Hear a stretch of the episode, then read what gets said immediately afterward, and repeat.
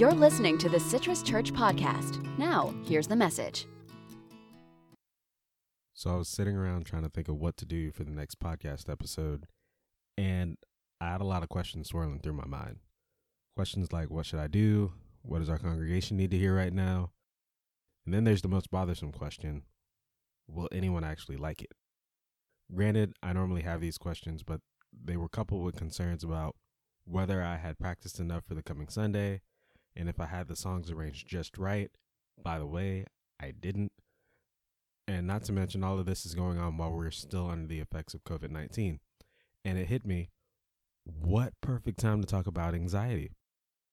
Now, I realize my anxiety stems from nervousness and extra pressure that I put on myself. And that's okay because I've gotten better at managing it. And I'll talk more about that later. But with these escalating events over the last few months and the unpredictable days we still have ahead of us, I can only imagine how others are feeling and how they're handling it, especially with the country slowly trying to open back up and knowing we all have, you know, probably have different views about that.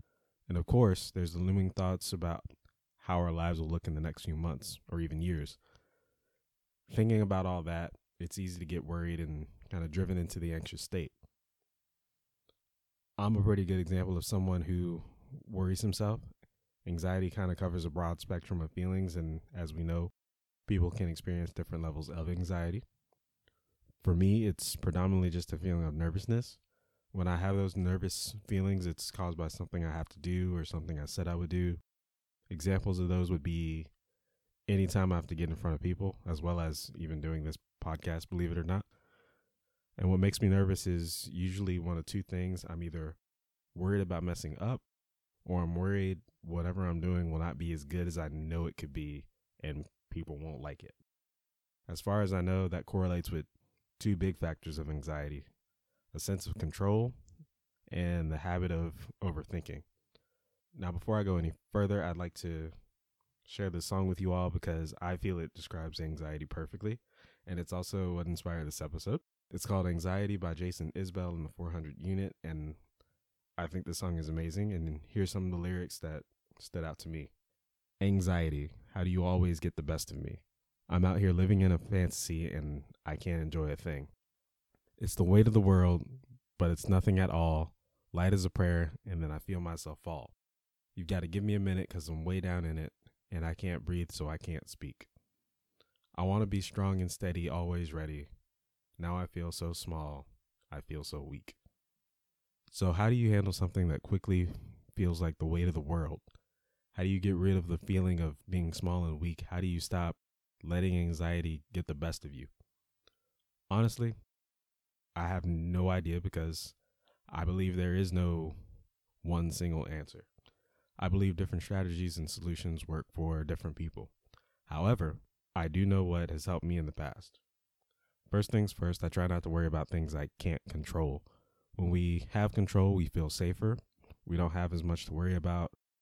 But once we feel that control start to dwindle, the worry starts building up and the anxiety creeps in. And I realized a while ago that there's no benefit to worrying about things you can't control. One of my worries with leading worship in our live stream is what if the internet goes down because we're still in somewhat of a rural area? If it happens, there's not much I can do outside of unplugging and plugging the router back up. And while I wish that was the answer to all problems, it's definitely something outside of my control. But what I can do is have a backup plan. And for me, that's relocating my setup to my brother's house, knowing it wouldn't take long to get things back up and running. While certain things are outside of our control, we can focus on ways to adjust so that we can keep moving forward with our lives why worry about the Wi-Fi going out when there's still a service to plan and equipment to set up? Why worry? Why waste time and energy worrying about something you can't control when so many other things require our attention? However, once we start focusing on those things we can control, it's really easy to start overthinking things. In my opinion, the next biggest trigger for anxiety next to losing control is probably overthinking. It's like a snowball rolling down a hill to me. One thought slowly grows and builds into kind of continuing thoughts until you have one big boulder of anxiety and worry. or one massive headache. And once the boulder's looming or the headache starts, it's not easy to get rid of. As I said earlier, I still get nervous when I have to get in front of people or even do this podcast. And the reason I get nervous is because I start overthinking whether I may mess up or if I'll do as well as I know I'm capable of doing, as well as many other lingering thoughts. You know, did I practice as much as I should have? Am I ready for that tricky part of the song? Should I have taken more time to, you know, work on that episode?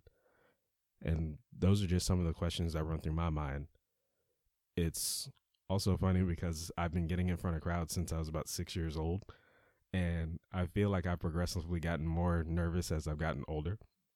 But what's helped me power through that anxiety is first paying attention to what I need to focus on, pretty similar to focusing on what I have control over. If a guitar string decides to break, or if I fumble while speaking or playing guitar part, I can't help that. But I can practice multiple times and go over things to make sure I actually know what I'm doing.